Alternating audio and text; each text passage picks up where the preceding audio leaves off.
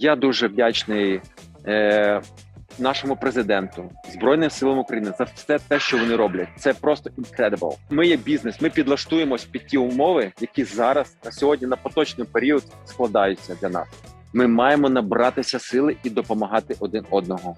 Кожен день маємо вставати з однією думкою, що ще на один день ми ближче до нашої перемоги. Друзі, доброго дня. Е, я всіх вітаю. І сьогодні в нас розмова з паном Олександром Красновим, директором ДСВ в Україні. Олександре, доброго дня. Ви відповідаєте за морські та авіаперевезення, і взагалі, от мені здається, що дуже було б цікаво зрозуміти, як ми е, з логістикою справляємося під час війни, що змінилося, е, яку динаміку ми взагалі бачите протягом цього жахливого драматичного для України року. Е, тож, будь ласка, я спочатку спитаю вас, взагалі, чи ви були готові до таких сценаріїв розвитку подій, як повномасштабна війна ще перед 24 лютого? Дякую ще раз доброго дня і почну, мабуть, е, з кінцівки вашого питання. Е, з відповіді ні, абсолютно не були готові, не вірили, не хотіли вірити. Багато можна про це говорити, але коли вже сталося, максимально мобілізувалися і почали е, спасати співробітників. Бо в нас є офіс не тільки в Києві, у Львові, в Одесі, а і у Харкові але можна сказати, був, тому що, на жаль, його вже немає. Він Тому зруйнований чи люди поїхали? Так, е, Він повністю зруйнований і вже, на жаль, його просто немає.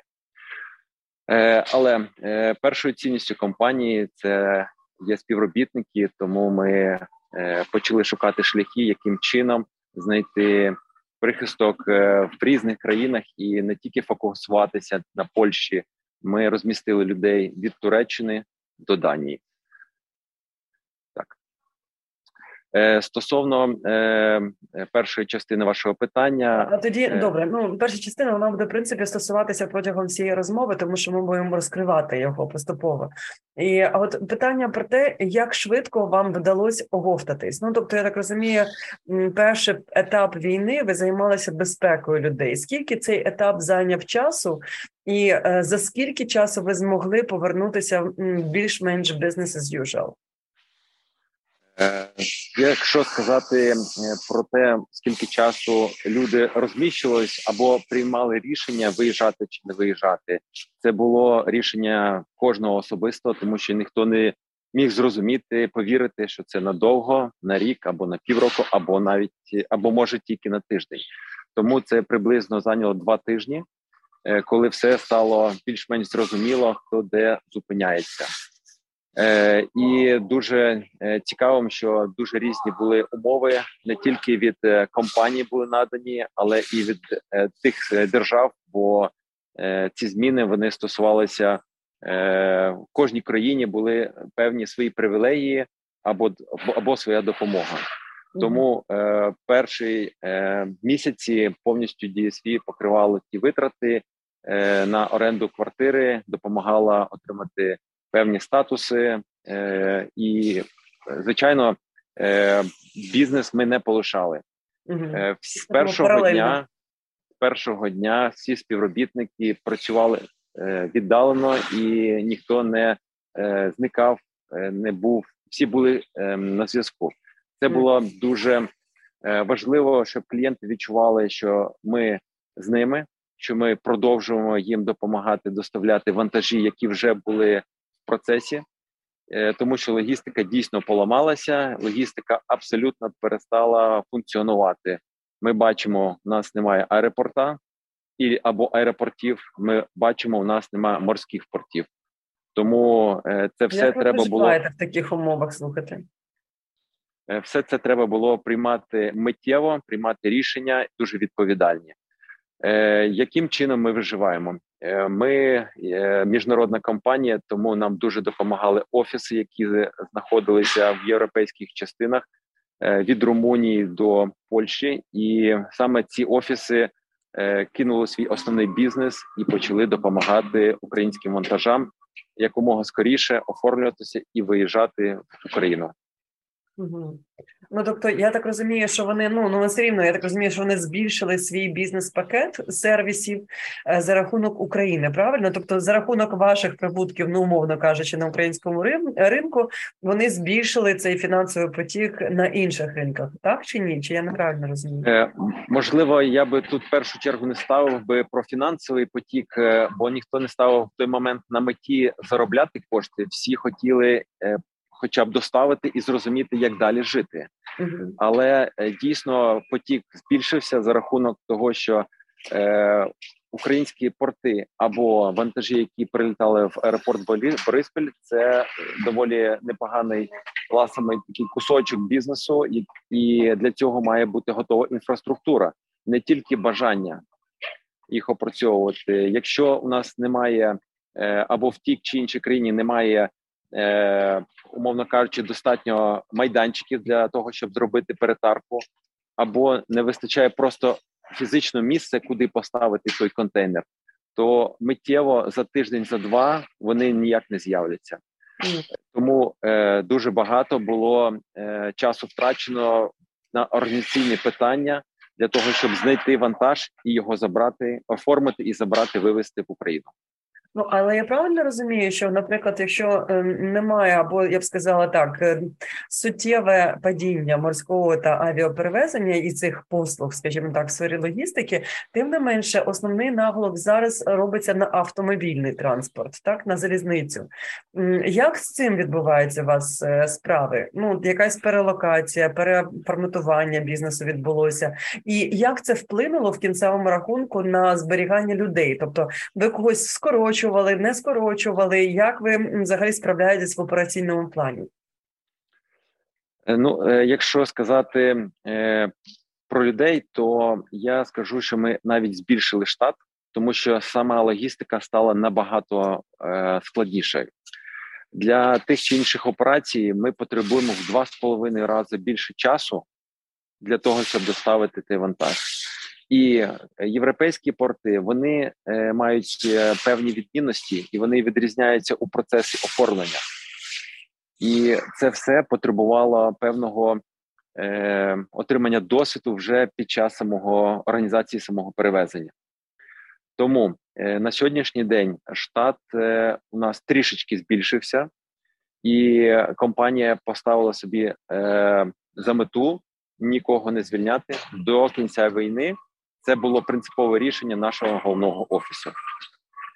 На сьогоднішній день, коли компанія е, оговталась і зрозуміла, яким чином можна далі е, вести бізнес, ми можемо сказати, що ми втратили десь 40% бізнесу у кількості, і це стосується е, як імпортних, так і експортних вантажів. Е, і е, стосовно міжнародних автоперевезень та залізничних, дійсно доля таких перевезень вона значно збільшилась.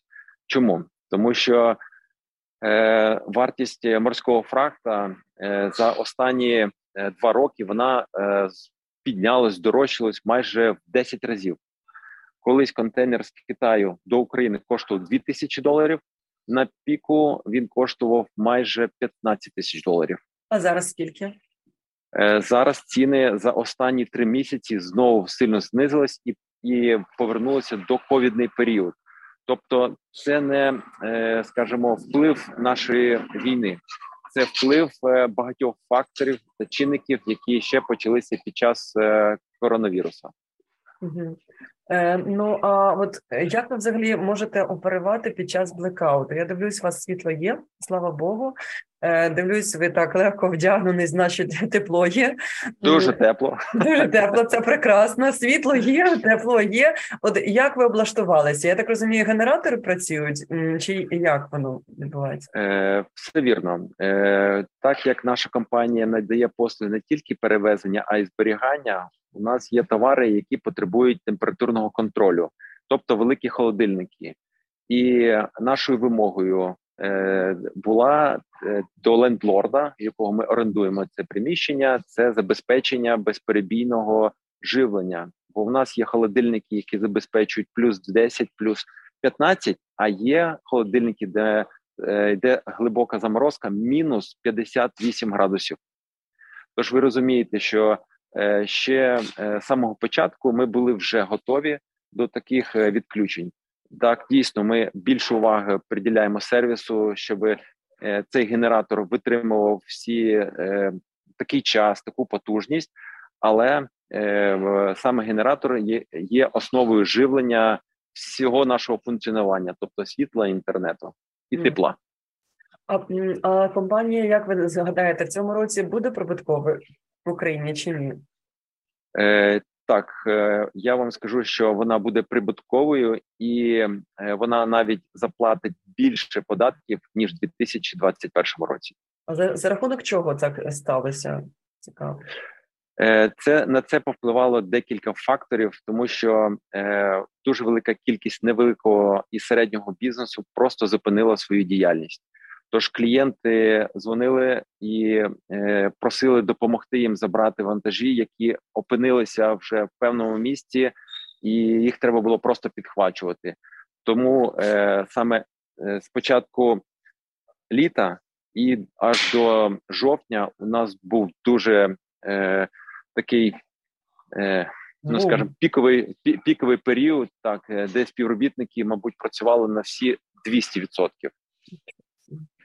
Ну, тобто, я так розумію, це було до 10 жовтня, да, скоріш за все, так. до таких блекаутів. Ну тобто, ви відчули на, на собі, напевне, як е, реагує бізнес взагалі на ці ну шалені атаки з боку Російської Федерації на інфраструктуру, вірно? Е, не тільки блекаути на це повпливали, повпливало ще е, падіння економіки в Європі, яке оцінюється нашою компанією приблизно на 32% де зросла е, вартість е, як е, вартість газу, так і вартість електрики, і багато виробників вирішили перестрахуватися і зменшити свій об'єм виробництва в Європі. Тож падіння в Європі не тільки економіки, а і відповідно кількість перевезень вона також значно знизилась.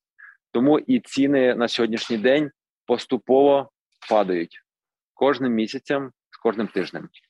А як ви взагалі прогнозуєте наступний рік е, і можливо там декілька років? Тому що ну те, що ми відчуваємо і чуємо від наших колег в Європі, це те, що дійсно вони тут готуються до кризи, е, до певної рецесії. Невідомо, як вона буде розвиватися, звісно, але ну так е, налаштовані на навіть на декілька років. Ви таке саме чуєте чи ні? Ну і взагалі, як ви плануєте свою роботу як на глобальному рівні, так і в Україні раптом, якщо війна в наступному році також буде продовжуватися? Е, ну скажу так, що в першу чергу треба бути впевненою в своїй команді, яка і тримає цей бізнес, тому що е, займаючись логістикою, ти в першу, в першу чергу ти маєш е, мати високих спеціалістів, висококваліфікованих спеціалістів. І коли в тебе є за спиною, скажімо, така армія, яка розуміє, е, як вести бізнес, куди рухається компанія, то мені особисто не страшно входити в наступний рік, навіть маючи такі е, прогнози, що як в Європі, так і в Україні буде певне падіння ще економіки. Тому що у нас є певна доля ринку, яку можна збільшувати, все залежить від керівництва і від самої команди. Тому я е, такий роблю дуже оптимістичний посил, що ми маємо працювати, ми маємо боротися і вибивати своє місце на ринку. Тому ну, можу е, сказати, ж, е, Олександре, знаю вас не перший рік і дійсно можу підкреслити ваш ну такий невгасаючий оптимізм. Він завжди є, і мені здається, це те, що дійсно надихає команду, мотивує її і дає можливість отримувати ці над взагалі е, такі надзвичайні, я б сказала, результати позитивні в цьому році, не всупереч всьому. Якщо ви стали прибутковими, якщо ви платите більші податки в цьому році в порівнянні з минулим, ну це взагалі ну це респект. Ну тобто, мені здається, це дійсно те, що заслуговує на величезну повагу. Дякую, Анна. А от стосовно відшкодування збитків, ну от ви сказали, що в Харкові офісу немає вже. Е, Що ще ви втратили в цьому році, і як ви збираєтеся з цим працювати? Е, Стосовно збитків, е, е ми орендуємо політика компанії орендувати. Це не була нашою власністю. Тобто, з прямих збитків це ноутбуки, меблі, тобто відносно невеликі невеликі е, втрати. Тому е, е, компанії володіють акціонери, і у всьому світі ми говоримо про те, що ми орендуємо. Тож ризики, ризики лежать безпосередньо на власниках е, тієї чи іншої нерухомості. Тому ми не не сильно постраждали е, від дій, е, і скажімо, така політика нашого датського офісу вона ще раз підтвердила, що ми на правильному шляху ведення бізнесу. Тобто модель дійсно вибрали ви правильно е, для вас. Е, питання з приводу благочинності. Ну, ми знаємо про те, що ДСВ підтримувала і підтримує Збройні Сили України. Ви можете розказати більше, чи це легко взагалі домовлятися з своїм головним офісом про таку підтримку? Е, чи ви відчуваєте певну стомленість від України, чи ні, навпаки? От можете поділитися цим? Дякую, е, це дуже важливе питання, тому що 10 співробітників е, компанії DSV зараз е, в лавах збройних сил України, і ми знаємо про ті проблеми, про ту нехватку тих чи інших речей, які нагально їм потрібно потрібні. Ми спочатку почали власними силами збиратися, акумулювати певні закупки робити але ці витрати з кожним місяцем, ви розумієте, вони набирають тільки оберт. Е, перед зимою це гума, е, автомобілі. Це взагалі це така е, нагальна необхідність, яка треба щотижня. Тому в вересні я зустрічався в Данії з нашим CEO цієї компанії. Від себе особисто розповідав про про те, що в Україні е, зараз е, коїться, як ми виживаємо, як налаштовані співробітники, і про ті проблеми, які треба не тільки нашим співробітникам, а взагалі збройним силам України. І е, хотів сказати, що ми повернувся з гарним результатом. Е, Головний офіс виділив виділив 250 тисяч євро для наших потреб. Ми закупили е, квадрокоптери, автомобілі гуму, е, дуже багато різних е, е, теплих речей. Все те, що ми отримували в запитах від певних військових частин. Тому я дуже гордий працювати в такій компанії, представляти її інтереси в Україні, і не тільки наша компанія, а взагалі Данія, як сама данці, як сама нація, вона дуже підтримує нашу країну. Ну, це дійсно приємно чути, і тут ну таке натхнення надає, тому що інколи я так думаю, що багатьох е, знаєте виникають інші думки. Е, а от з приводу результатів і умов ведення бізнесу, я розумію, що чесно кажучи, важко мріяти про можливо ще ще кращі результати, адже ви і так в цьому році в такому важкому прибуткові, але все ж. Е, як вам здається, що можна було б зробити інакше, або що додатково можна було б зробити на державному рівні, щоб вам та вашим колегам в логістиці не працювалося б краще або легше? Так, дійсно дуже важливе і скажу важке питання, е, тому що е, ми відчуваємо необхідність у розвитку інфраструктури, інфраструктури між Україною і Європою.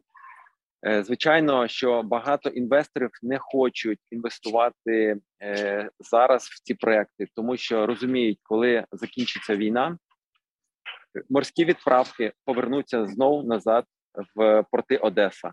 А інвестор прораховує, скільки часу він буде повернати ці кошти, чи встигне він вкласти і отримати назад ці прибутки, чи потрібні будуть е, ці проекти в майбутньому. Тому в першу чергу треба говорити про розвиток сухих портів між кордоною кордоном України і е, західними на, нашими сусідами. Це дуже важливий стратегічний крок, який дозволить е, логістиці е, оптимізовувати свої ланцюги. Е, другим кроком я е, хотів би сказати, що і відмітити, що е, ми вже рухаємось, і ми скоро відчуємо ті певні скажімо, ем, покращення в логістиці, коли е, повноцінно запрацює е, авторизований економічний оператор. Це дозволить е, білому бізнесу, білим компаніям е, швидше опрацьовувати і робити доставку. Чому зараз важко е, будувати, наприклад, е, е, логістику з Європи, тому що ці е, черги, колейки в народі називають, вони е, можуть бути колейки. Вони е, займають, можуть займати від дня до сіми днів. Тому прогнозувати е, машину на кругорейс, щоб вона їздила як в Європі по е, часу. Тобто, їм у них оплата йде за кілометраж, у нас йде за маршрут, і це трішки різна майндсет, е, тому що ми не можемо спрогнозувати за який час е, в певний період пройде цей кордон автомобіль. І коли з'явиться авторизований економічний оператор в Україні, повноцінно запрацюють і більше компаній отримають е, такий статус, це дозволить, е, скажімо, прогнозувати і без черг проходити кордон. А от авіасполучення, от нещодавно говорили з представником авіаіндустрії і запитувала стосовно того, чи можливо відновити авіасполучення ну в якийсь там спосіб, е, в якийсь алгоритм ще під час війни. Е, я отримала негативну відповідь. Як е, ви ставитесь до цього? Чи можливо буде відновити авіалогістику е, за якихось умов під час війни? Чи ну, треба спочатку закінчити війну, а вже потім повертатися до авіа? Ну, свою відповідь на дане питання розпочну з того, що до війни е, була така практика у авіакомпаній перевозити вантаж між аеропортом і аеропортом не за рахунок авіаперевезення, а за рахунок автоперевезення. І клієнт дуже часто навіть не знав, що цей вантаж він приїхав по факту, а не прилетів. Тому, якщо говорити е, безпосередньо про сервіс авіаперевезень, то зараз він існує за рахунок того, що автомобіль доїжджає швидко до, наприклад, аеропорта Франкфурт і далі вилітає. Само е, авіаперевезення воно регулюється не представниками авіакомпаній, і воно під час війни абсолютно неможливо. Якщо ми говоримо про сервіс авіаперевезень, то він буде зараз мультимодальний, mm-hmm. тобто такий, який буде забезпечувати перевезення з пункту А в пункт Б, і основна частина е, цього перевезення буде здійснена за рахунок авіаперельоту. Цікаво. Е, а от питання одне з останніх е, під час сьогоднішньої розмови стосовно підтримки з боку держави. Ви відчуваєте, ем, що держава підтримує вас і ваш бізнес? Е, чи на щось треба зробити наголос? Ви знаєте, я вам скажу, що під час війни ми від держави абсолютно нічого не чекаємо. Ми не хочемо її е, навіть на себе звертати увагу я бачу, які зусилля наша країна е, докладає для того, щоб перемогти. Тому ми е, нічого від них не очікуємо, ніяких покращень. Я дуже вдячний е, нашому президенту, Збройним силам України за все те, що вони роблять. Це просто incredible. А ми є бізнес. Ми підлаштуємось під ті умови, які зараз на сьогодні на поточний період складаються для нас. Ну тут вас тільки можна підтримати в цьому. А от стосовно мрій на наступний рік, е, побажань колегам, е, ну мрії, мені здається, всіх, нібито українців, мені здається, має бути це перемога нашої держави. Це номер один мрія. А От побажання е, вашим колегам. Не ті, які працюють в компанії, а взагалі партнерам по бізнесу, членам Європейської бізнес-асоціації. Що б ви хотіли їм побажати? Е, В першу чергу, в першу чергу, це вставати кожен день і не чекати, коли у нас буде перемога. Вона буде. Ми маємо в це вірити. Ми кожен день маємо вставати з однією думкою, що ще на один день ми ближче до нашої перемоги. Ми маємо набратися сили і допомагати один одного. Це настільки важливо е, на сьогоднішній день зрозуміти, що кожен має підтримати і тоді ми всі разом переможемо. Бо у у кожного різні можливості. починаючи від генератора, закінчуючи тим, що ми маємо підтримати сім'ї військових, де вже немає тата. Кожен має зрозуміти, якщо він знає таку сім'ю, або звернутися в військову частину і підтримати таку сім'ю, прийти до цієї дитини, і вона має відчути підтримку нашого суспільства.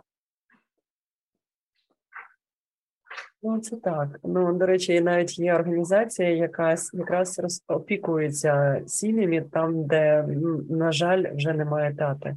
Е, Тому ну, ми можемо ми будемо давати інформацію про такі речі, але дійсно ну рівень вашого оптимізму оптимізму він дійсно знаєте, знаєте, так мотивує і надихає. А от де ви берете сили для того, щоб залишатися в строю, для того, щоб залишати рівень оптимізму на високому рівні? Що вас мотивує? Ви знаєте, е, ми важко відповісти. Е, Це мені здається, в мене таке з дитинства. Тобто, я е, завжди вірю більше в світле ніж в темне. Я завжди вірю в добро, і я вірю в нашу перемогу. Я просто кожен день встаю і роблю ті речі, які маю зробити. І е, дуже важко сказати, що це щось одне. З однієї сторони, це сім'я, з другої сторони, це робота. Ми маємо розуміти, що у нас у керівників компанії є певна відповідальність не тільки за себе. Тому от, е, оці кроки, коли ти сам робиш, і за тобою іде от ва- ваша армія колег, співробітників. Ви всі разом це робите. Ну так, по суті, це армія колег, співробітників, яка тримає економічний фронт.